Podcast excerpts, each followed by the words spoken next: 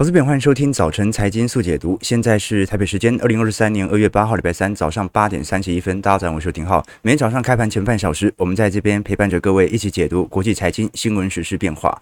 那尽管升息压力可能比预期来得大，我们看到美国股市昨天还是持续收高，尤其这一次在科技股，尤其是费城半导体指数的拉抬是特别显著的。标普涨了一点三 percent，守稳了四千一百点的大关。纳指上扬一点九 percent。那道琼哦，就算昨天。呃，能源股哦，都还是有显著的拉抬，上涨了两百六十五点。那费半甚至是上涨了三个 percent。尤其这一次，我们看到软体股，由于 Chat GPT 开始爆发之后，呃，我们看到很多。科技的巨头的人工智慧也大战开启了。你像百度啊，昨天大涨了十五个 percent，百度也要推出自己的 AI 机器人了。好，那美国股市昨天这么强，可是问题是我们昨天才提到，昨天晚上是鲍尔在华盛顿经济俱乐部的发表谈话。那过去我们一直提到说，鲍尔不太可能在这个时间点有任何鸽派的转向，因为资产价格已经炒作这么多。如果真的如市场的意，那么。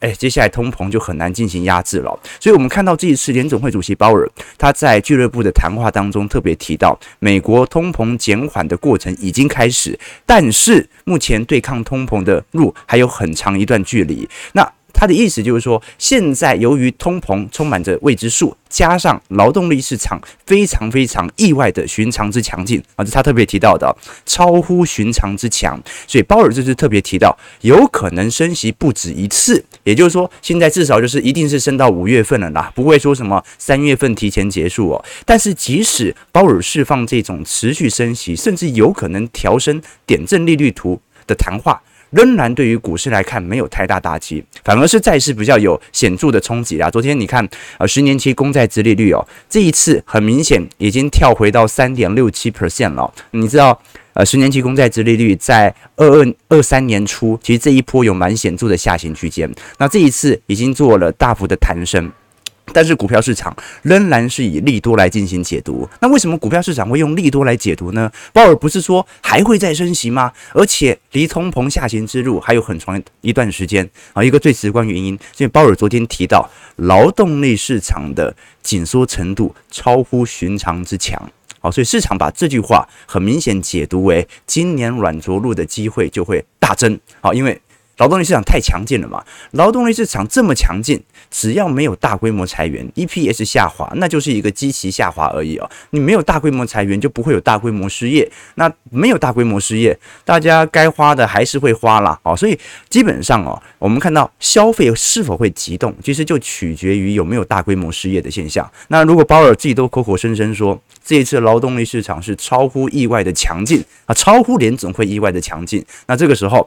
反倒是今年的经济或者衰退面上可能会有显著的支撑。我们一直跟投资朋友分享哦，这个全球的冲击从。二一年的供应链冲击，到利率冲击，到通膨冲击，一直到现在是衰退冲击。所以衰退我们在乎的，并不是说通膨的优先程度，而来自于到底会衰退到什么程度。没衰退这么重啊，通膨下行慢一点点啊，反正按照机器效果，总有一天它也会下滑的。市场是用这种角度来进行解读的。所以再再说明一件事情啊，这个市场多头氛围啊，所有消息都是利多啊；空头氛围，所有消息都是利空啊。但是我们至少可以承认一件事情。那就是联邦基准利率，如果是以个人消费支出 PCE 的通膨率来做观察的话，基本上已经陆续要形成死亡交叉了。也就是说，目前联邦基准利率会比个人消费支出的通膨率还要来得高，预估在二月份到三月份就有可能达成。那我们过去跟投资朋友提过了，好，这个当这两项指标稍微交叉的时候，就说明你把钱放在。联邦基准利率啊，就放在联总会当中拿到的利息，它是可以逐步的达到抗通膨的效果的哦。那另外一方面，我们看到在 PCE 的商品部门和服务门部门当中啊，其实也陆续要在今年一季度形成交叉了。也就是我们过去看到商品部门，其实在去年。年中中旬以后啊，就有非常明显见顶下滑的迹象，然后就是我们现在用的一些三 C 设备啊、电子消费性产品啊，其实价格已经完全见顶了。我们看到现在面板报价哦，或者低润或者各式各样的啊电子产品的报价，其实都在下滑。但是服务型的产品啊，其实不断在上涨当中啊。过去我们也提到嘛，服务业仍然可缺，很缺工。那现在形成死亡交叉之后，我们就要看那服务业的通膨率什么时候也会有高速下滑的迹象在。那至少我们如果是用宏观的格局来观察全球当前的通膨力度，我们就可以观察到比较显著的迹象，那就是全呃这张图表示全球当中。以发达市场的通膨率的变化，那看得很清楚啊。其实你看，像是呃美国、加拿大、呃美国、加拿大、欧洲、德国、法国都开始有陆续通膨见顶的迹象在。呃，最红的那一块就是通膨最高的时候。那么有没有一些国家目前还在一个高通膨区间呢？有哦，哦，比如说我们看到的。好像是瑞士啊、英国啊，目前通膨还是有一些风险存在的。那么你像是日本、南韩呢？呃，韩国像是有一点下滑，但是日本的部分哦，啊，这一次通膨的效果才刚刚开始涌现，所以你就是说可以理解到，其实央行的货币政策的传导效果，其实比想象中还要稍微慢一点点。那如果我们把焦点拉到开发中国家呢？啊，这就很明显了，观众朋友。美元升值所造成的开发中国家的通膨率哦，现在才开始正式的展开。所以，观众朋友，呃，已发达市场可能会优先停止升息循环，但是开发中国家可能整条升息循环线它会落后整个发达市场，所以可能会一路升升升升到今年中旬，甚至到下半年。我们观察到阿根廷的通膨率哦，哦，你看梅西拿了世界冠军，现在是百分之九十四哦，哦，这个。如此高的通膨，它一定会有伴随着利率的大幅升高。好，那其他的，你像是墨西哥啊，好像是南非啊，其实目前通膨也是非常严重的。那像是非洲的奈及利亚或者土耳其，土耳其看似有一点见顶下弯的迹象哦，但是由于现在土耳其内部也有地震嘛，对于供应链也可能会产生新一波的冲击，所以未来能源股会不会由于土耳其港口的受损？也会有一些新的变数出现。好，那不管如何，现在全球的通膨哦，都开始有一些呃逐步见顶下弯的迹象在。那新兴市场会稍微落后给发达市场。那现在就来观察了，因为这一阵子我们看到通膨有一点旧起复燃的迹象在，来自于股票市场的炒作。哦，你股市炒作得很凶哦，难免就会有部分资金流入到原物料资产。就你炒能源股，你炒传产股，很难。不顺便带动油价或者大宗资产价格，但是呢，近期美国股市哦，在一个高位盘旋之后啊，其实也看得蛮明显的。你像是铜价，铜价这一波的拉抬是特别显著的哦。好，从这个去年八月份一路涨到现在，其实涨幅算是蛮。蛮明显的，几几乎是大宗资产当中涨幅仅次于木材价格的，但最近也有一点见顶下滑的迹象在。那天然气更不用说了，天然气就算未来能够反弹多少哦，它都是一个跌多的空单回补系统性的反弹，因为天然气价格你看，好，从十块钱一路跌到二点四七块，这个跌幅是高达八成哦。好，所以目前停滞性通膨的风险已经开始慢慢的淡化，但是大家更为关注的是衰退上的几率。那衰退上的几率，它就取决于不管是失业率中长期的低点，还是说从美国十年期和两年期公债殖利率的倒挂现象。那我们过去跟投资朋友提过，基本上倒挂不代表会衰退，其实真正的衰退，它是呃。反而在殖利率倒挂的时候，你会观察到，过去几次嘛，就是蓝色呃这个黑色线啊，在零轴以下啊，就殖利率倒挂，就是短天期的公债殖利率比长天期的公债殖利率利率水平还要来得高的时候。你看到，基本上大部分时间失业率都是很低的，失业率是蓝色线，所以直利率倒挂往往伴随着低失业率哦，而真正的衰退是直利率曲线大幅的飙升啊的时候，也就是降息的时候。所以我们可以观察到，如果现在联总会降息的几率又低，然后劳动力市场又紧缩，那到底会不会有这种衰退的现象？这就不一定。当然，按照周期现象啊，这个只要直利率倒挂。终有一天会衰退啊！可是我可以说是三个月后，我也可以说是三年后，就好像股市总有一天啊。会台北股市总有一天会破两万啊？什么时候我不知道啊？有可能是两个月啊，有可能是两年，有可能是二十年。好，所以最后我们拉回到股市面，各位就可以理解，其实中长期而言，美国股市哦，它还是有一定的结构上行的支撑。那本轮的下修其实仍然没有破坏这条中长期的上升趋势线。我们可以观察到这张图表，我是从呃两百日移动平均线哦一路来做观察，你会发现在两千年到两千年那一波，它其实整条上升趋势线。结构面开始出现了改变，那是因为哦，两千年到两千零八年呢是标准的原物料循环，就是这段时间市场上的投机行情和心态重新聚焦到原物料资产当中。所以这段时间原油啊、大宗资产涨得特别凶。那那段时间最好炒作的资产是什么？就是房市啊，因为房市会反映大宗资产所形成的房价上涨。那么两千零八年以后啊，再度回到科技率循环，所以这段时间房价的上涨它就不如股市上涨的还要来得多啊。当然啦，你说新兴市场就不一样啊，但是以发达市场当中。基本上，你像是一九八零到两千年这二十年，就是一个标准的生产力循环，只涨股票，大宗资产没涨。零八年以后，我们预估二十年，好，一路到二零二八年，大概也是属于标准的生产力循环。所以，如果大宗资产它并没有重返牛市，那基本上就代表着资金就这一套。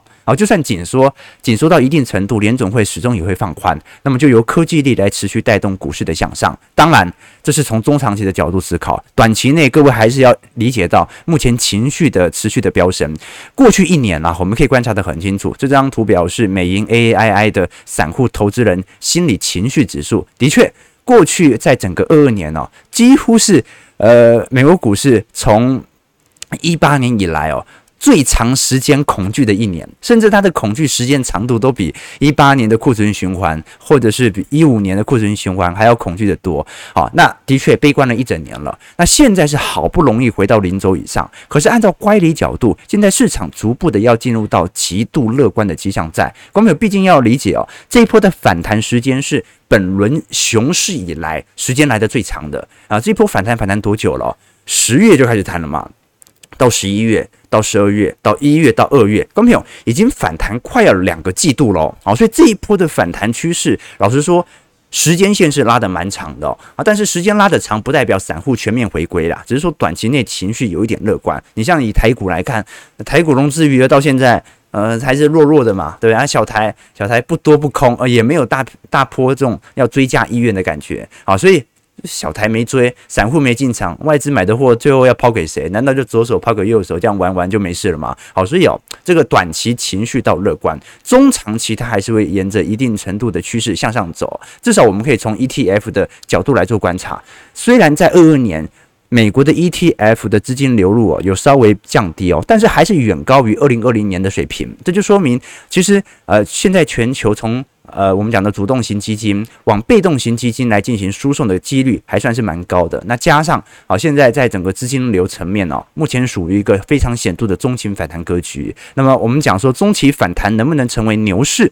它就取决于本轮的下修能不能有支撑喽，啊，所以现在跌一下就马上拉上去，反而不是太好的事情，因为你还看不到下方的支撑点到底在哪里。好，那我们先看一下美国股市四大指数表现，道琼上涨两百六十六点零点七八在三万四千一百五十六点；标普上涨五十二点一点二九 percent，在四千一百六十四点；纳指上涨二百二十六点一点九 percent，在一万两千一百一十三点；费半涨幅最大。九十四点三点一六 percent，在三千一百二十四点。好，那乖离其实都拉得非常高了，所以目前还没有任何我们看到第一波买盘真是呃真正释出的感觉。那么科技股大天王当中哦，大家可以特别留意的反而是微软啊，微软昨天涨很多。那费半也是啊，费半呃，你看。这个 AMD 涨了二点六 percent，辉达涨了五个 percent 啊，德州仪器涨了一点三 percent。那么昨天台积电 ADR 上涨了二点九六 percent 啊，所以对于台北股市今天应该会有非常显著的系统单的回补啊，所以我还是觉得啦，你硬要说鲍尔这次谈话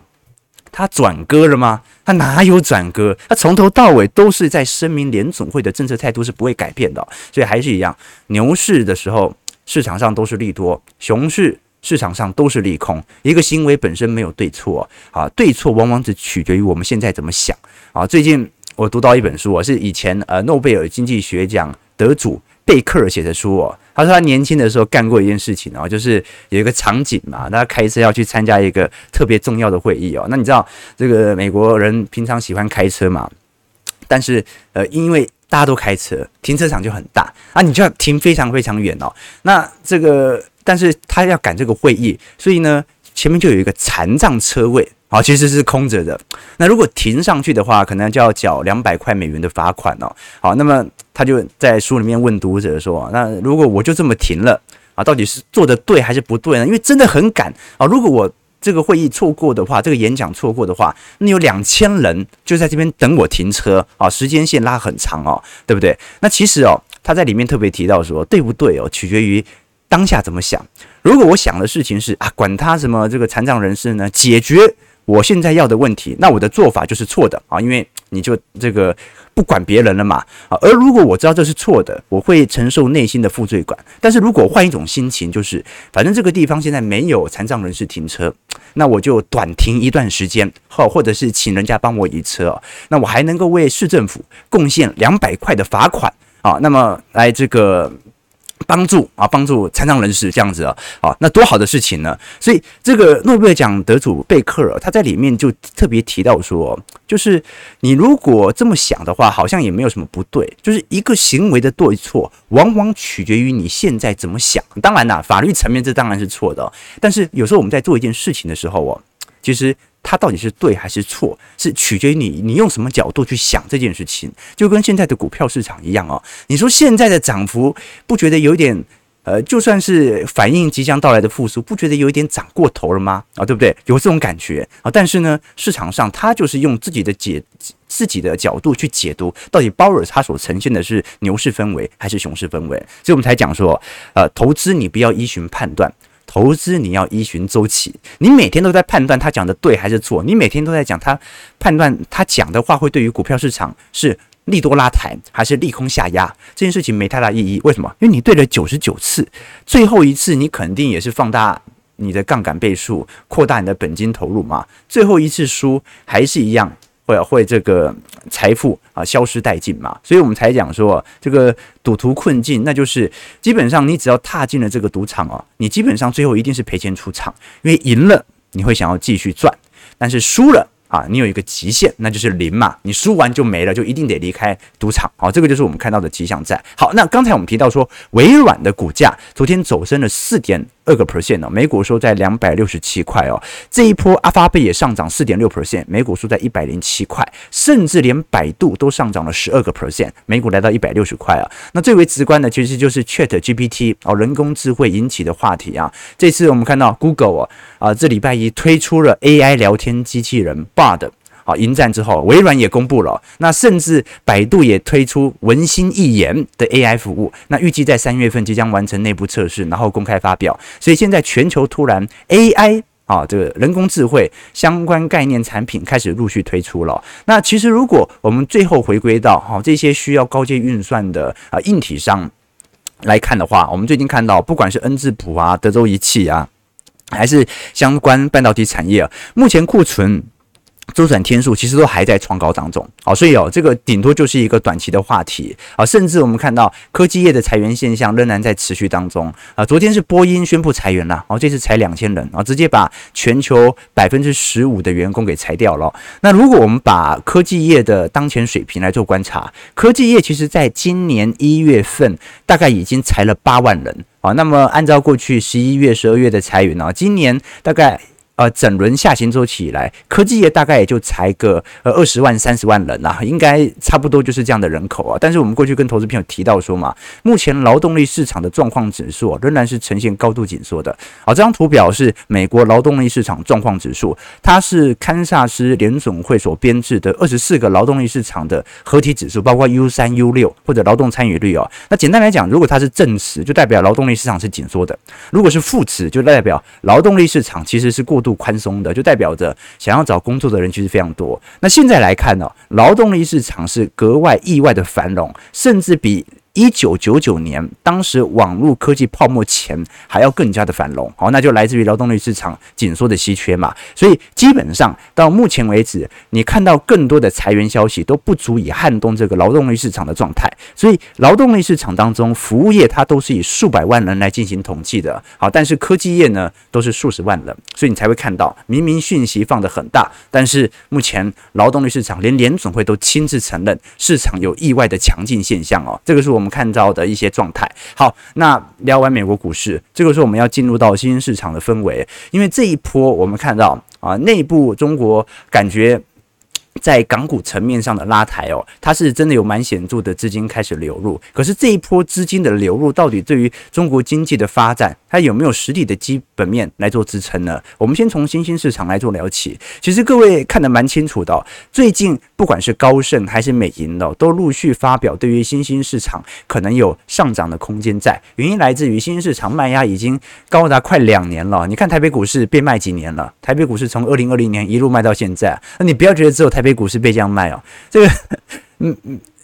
入股啊，从二一年开始，甚至是韩股，好，甚至是啊东南亚股市哦，其实在过去一段时间遭受的卖压都是特别显著的。你像是越南股市哦，它涨多少就跌多少回去哦。哦，越南过去一段时间采取了房地产的相关监管政策啊，那引起资金的大外逃啊，那么全面进进行系统性赎回。那么我们把焦点移到中国股市层面了，因为如果是从入股的角度来做观察，入股如果是从恒生指数。来做第一个角度思考的话，港股目前涨幅最高是来到五成四，最近跟美国股市一样开始做系统性的回归。可是如果我们从乖离来看，其实港股的年线已经快要开始走平。我们过去跟投资朋友讲过，如果年线在下行区间，其实你说它有什么支撑效果很难说了。可是目前港股的年线已经开始要走平了啊，一百八十度了。那这个时候年线的支撑效果可能就会开始涌现。包括如果我们从今年元月份中国的零售销售或者食品类、服饰类哦，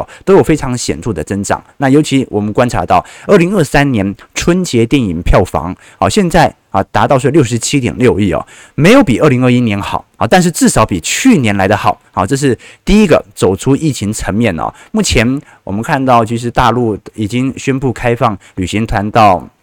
各地旅游嘛，那这一次各地旅游，老实说，这个阳性比例已经开始大幅下降了，甚至有很多班机目前已经没有阳性比例了。这说明在中国内部，其实疫情的传染速度非常非常之快哦，远远比欧美以及南韩、台湾传染的速度还来得快。那现在第一个复苏的行业，就是我们所看到的，呃。服务业的信心大幅的好转啊，的确啦，现在非制造业的经人采购指数啊，跳升程度已经要逼临到二零二零二零二二年的新高了。但是制造业的经人采购指数，老实说，由于这一次呃销库存的压力比较大，其实复苏程度算是蛮缓慢的。观众朋友要知道哦，这个中国还没有解封之前，还没有大规模开放之前，全球的库存压力其实已经很大了。那中国一开放啊，现在。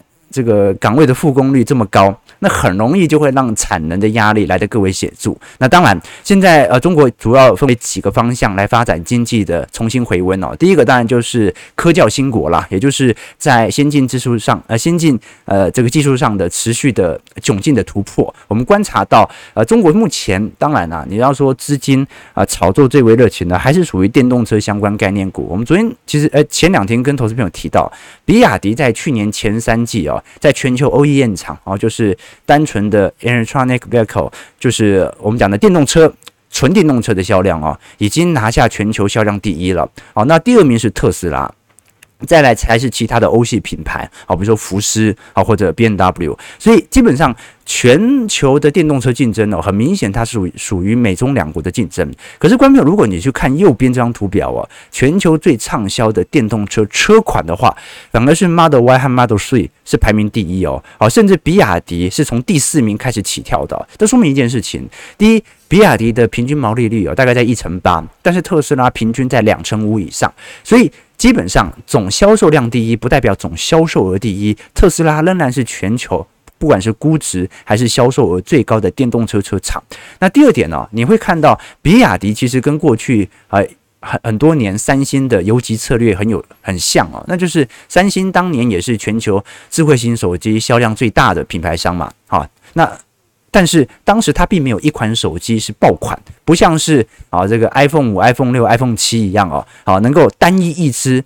销量来的这么高，所以现在的比亚迪就有一点像当年的三星，就是它出的品牌车辆很多，好，那么购买意愿大家很强，那最后就变成了啊总量来看是赢特斯拉的。那特斯拉的 Model Y 和 Model Three 哦，它就有点类似苹果的策略哦，就是这个车种比较少啊，但是平均车款的销售量会比较高。当然，它也造就了特斯拉目前的总估值哦，几乎仍然是所有车厂的加总。可是我们过去也跟投资朋友提到了，目前比亚迪的确它在中国市场哦高达三成一的市占。可是我们看到，像是在欧洲电动车的市占和美国电动车市占哦，基本上陆系品牌大幅进军的可能性还算是蛮低的。你看，美国电动车市占，特斯拉已经占了七成了。欧洲的部分哦，有两成是福斯，有一成乘五是斯特兰提斯，好，那有一乘一是宾士，九个 percent 是宾士。好，所以在这种状态底下，中国电动车其实比亚迪有如此呃明显的销售成绩哦，是来自于中国电动装的渗透率特别高。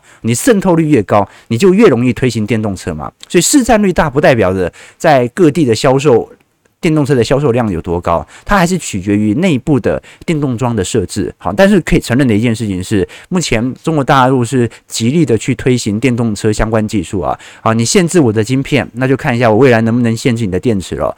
过去这张图表我们跟投资朋友提过嘛，现在全球在电池专利技术上啊，电动车电池有三成是是宁德时代。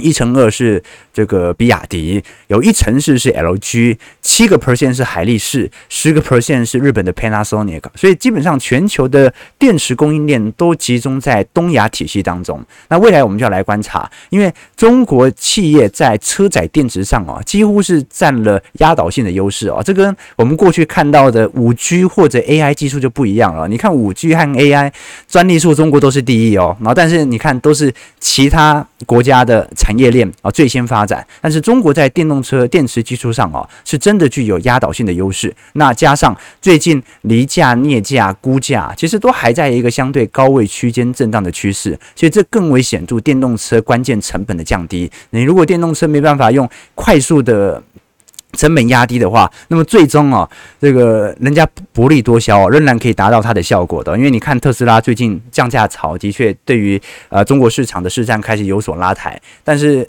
当特斯拉降价的那一刻起，就说明，好，其实最终大家还是要进行成本的控管，啊，成本越低的越容易拿下整体市占。包括最近我们刚才聊到的 AI 也是哦，我们刚才聊到不是说百度啊，啊，或者是中国腾讯啊，或者平安保险啊，目前专利数也是非常高的。你看 GPT 哦，它花不到两个月哦，就达到全球接近一亿人的用户使用量。但是如果你观察这张图表是全球的 AI 专利哦，你看到。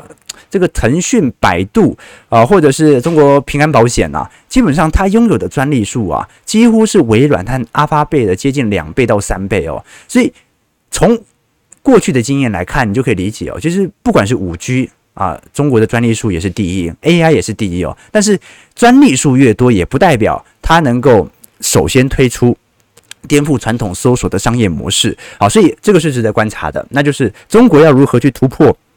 这个僵局值得大家来多做些留意哦。那至少我觉得，呃，这个层面是属于中长期的战略方向。短期而言，现在最为关注的还是中国内部消费紧缩的问题哦。这张图表我们看得很清楚，观众要先理解一件事情，那就是中国目前的货币政策是宽松政策哦，还在撒钱，还在进行中期借贷借贷便利，而且同时进行利率调降、存款准备金的下滑。可是，观众我们看到啊，中国的定期存款年增率正在高当。高幅度的走高当中哦哦，这一波的你可以理解哦，一个国家正在进行大规模的降息以及货币宽松政策，不太有可能会有呃定期存款大幅激增的现象在啦。可是中国这一波，你看到二二年之后啊，它利率降息降得越多。大家越通缩，越不愿意进行消费，啊这个是中国内部最为直观的问题。那同时间啊，大家都在存钱，那尤其资产价格，尤其中国大陆拥有海外资产投资者啊，目前资产价格也在飞涨传高当中。中国大陆我们看到，从一五年以来的吉尼系数都在飞增，好，吉尼系数越高，就代表着贫富差距越大啊，所以这个也是贫富差距内部的问题。加上过去我们一直提到嘛，的确这一次中国的城镇失业率啊，年轻人口失业率。已经从当时的两成二下滑到一成八了。可是，观众你要理解，一成八还是接近两成啊。好，就说中国目前。在城镇的失业率哦，每五个人就有一个人是属于失业的情况。那刚才又提到这个销库存，制造业经理人采购指数又无法大幅度的好转，那就说明一件事情：目前这一批工人是没有地方可以去的，因为全球都在销库存，销库存他就没办法招募这么多人嘛。那最后一件事情呢、是中国经济能够成长的关键，其实并不是来自于短期内，并不是来自于制造业或者我们刚才讲到的专利数啊，或者中长期科技力道的展现啊。中国从一五年当时产能过剩之后啊，支撑入股和支撑中国经济能够有五趴六趴的成长率哦，是来自于房地产嘛。但是我们过去也跟投资朋友提到了，目前因为大量的财富是积压在房地产当中，而我们有提到中国从一五年以后啊，这张图表是过去我们提到的中国私营非金融部门的信贷占 GDP 的比例哦，一五年它就已经超越了发达市场了，大概在两百二十个 percent 左右，它比巴西、比俄罗斯、印度、南韩都要来得高，而且也比那些欧美体系的发达经济体还要来得高。所以这么高的杠杆，你杠杆是透支未来的。经济成就嘛，经济成果，所以吹起的泡沫，它提前透支了财富。但是你要有经济实力来做支撑嘛。那一五年为什么明明已经产能过剩了，中国的杠杆率还可以不断的提升，经济还可以不断的成长啊？那就是卖地嘛，炒作房地产嘛，房价上涨本身对于经济 GDP 就会有所贡献。好，所以观众朋友可以观察到哦，中国的宏观杠杆率哦，不管是居民部门、中央举债部门还是地方政府部门，都在大幅度的拉抬当中。可是刚才也提到了。现在到二二年，二二年我们看到房企的占比哦，已经高达了六成。那这一群，哎，很明显，在二三年、二四年都会逐步的利息到期。那到底要如何把这批利息给缴出呢？我们看到贵州遵义的道桥建设集团哦，在上个礼拜宣布哦，把对外债务的一百五十六亿人民币哦，直接。延展二十年，好，所以这种等于是变相赖账哦，就是对银行好了，因为银行你现在说我现在是延期，不是不缴，所以银行不会直接提列坏账。那对地方政府来说，也不用宣布破产，继续保持融资的实力哦。所以现在对于中国的房地产部门就处于一个非常尴尬的窘境，因为大家都知道房住不不炒。大家都知道，房住不炒，愿意持续投资房市的人一定就会减少。那么房价的上涨，它就不足以去支撑我现在要缴的即将到期的利息。而我这批利息，很多集团现在宣布要延期二十年，那就说明把这个泡沫再度的延后。好，所以基本上我们跟过去跟投资朋友讲过，中国想要经济回到正轨哦，就是要把这个杠杆率给拉起来。但是杠杆率给拉起来，你就必须取消。房住不炒的政策，好，就简单来讲啊，我个人认为，中国短期内有资金要有持续的流入效果，那就必须让整体房市的炒作热情再度的兴起，不太可能你一边要压制房市的增长力度，一边你又要让它可以顺利的把房市给卖出去，好，所以这个是一点非常重要的。OK，好，好，本来要再讲人口的问题，但时间不太够了，就零三分了。我们最后稍微瞄一下台股哦，好，台股昨天啊险守一万五千四百点，那今天应该会有系统单的买盘力道，而外资在过去两天稍微休息一下啦，现在又应该又回到多头氛围。不过我们看小台，小台这一波就是又多又空了，好，所以融资余额也在减，小台也没有明显的趋向在，那这一波就要看一下外资要。嘎到小台或者嘎到散户受不了进场的时候，才是本波确定多头的终结。那台币的部分，至少昨天啊稍微收平回三十块了，虽然今天啊回升到二十九的几率算是蛮高的啊，但是至少从目前层面来看，外资还是比较愿意进行资金上的停泊的。那昨天一月份的出口订单出炉了啊，三百一十五亿美元啊，连续五黑了。那电子零组件甚至是年减二成，所以基本面还在不断的冲击当中。其实我们从外销订单来做观察了，本轮的外销订单的年减率哦，已经逼临到二零二零年的水位了，快要碰到两千年的下行格局。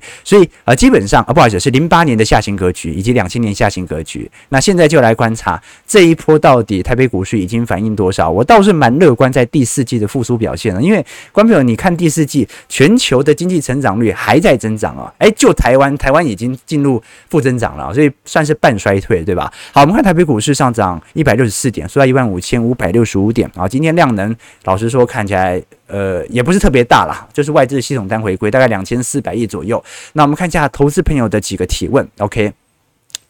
呃，OK，取消也不会炒了是吧？哦，是这样子吗？啊，这很难说啦，这个华人的这个思维对吧？历史回撤升息之后上涨几率百分之百，三月就刚好要满十二个月了哦，所以很尴尬哦，很尴尬哦，就要来赌一下，因为大概现在还有我记得一两百点的空间吧。去年标普五百指数三月大概多少？四千三吗？还是四千二？啊，现在差不多啊，差不多快要快要达到它的上涨几率百分之百了。OK。